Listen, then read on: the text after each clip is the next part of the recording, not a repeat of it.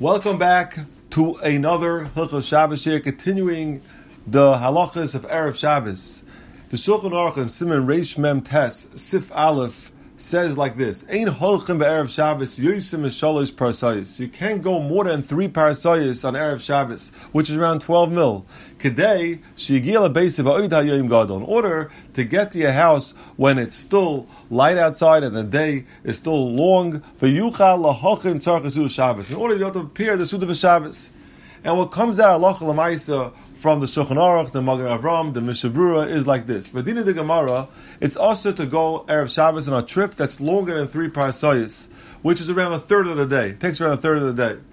But the Mefarshim speak out that if you're going with a, a wagon, with a agala, so then you go more than three parasayas, as long as you have most of the day available. Now, if you know that everything is ready for Shabbos, so therefore you're really allowed to go and take a trip and go away for Shabbos, as long as you know the place you're going has food, you could, as long as you get there before Shabbos, Me'ikar Adin is not a problem. But, Mishnah Berurah says, you should be very careful not to come to Chil Shabbos. And therefore, there were some people who had a minig not to travel after Chatzos, but that's not our minig. But our minig is that a person should be careful that when he leaves for Shabbos, he has he gets there with enough time as length of his trip. For example, if he's going to from Lakewood to Monsey, if it takes around two hours, he should make sure to leave himself four hours. That's what the Paiskes Benenu set up this safeguard in order that a person shouldn't land up coming too close to Shabbos.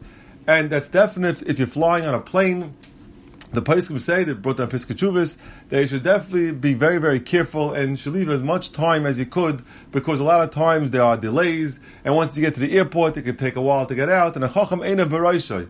And the Aruch HaShulchan says in Sif Gimel that even he's talking about going with a train, he says Shiyazar love of gadol. And he says, Al Pi the Satan is mekatreg on Erev Shabbos and causes causes a lot of different problems. There's always traffic jams, accidents, shalom, things that happen Erev Shabbos. Therefore, a person, even on Mekar Din, since today we have cars and most of the food is ready for Shabbos. So therefore, there's halacha you're allowed to go more than three parasayis on Erev Shabbos, a trip on Erev Shabbos, more than three parasayis. But Lamaisa, you should be very careful to get to make sure you have enough time to reach your destination, enough time before Shabbos to get ready for Shabbos, and if any un, uh, unplanned delays happen, you'll be able to get to the place before Shabbos.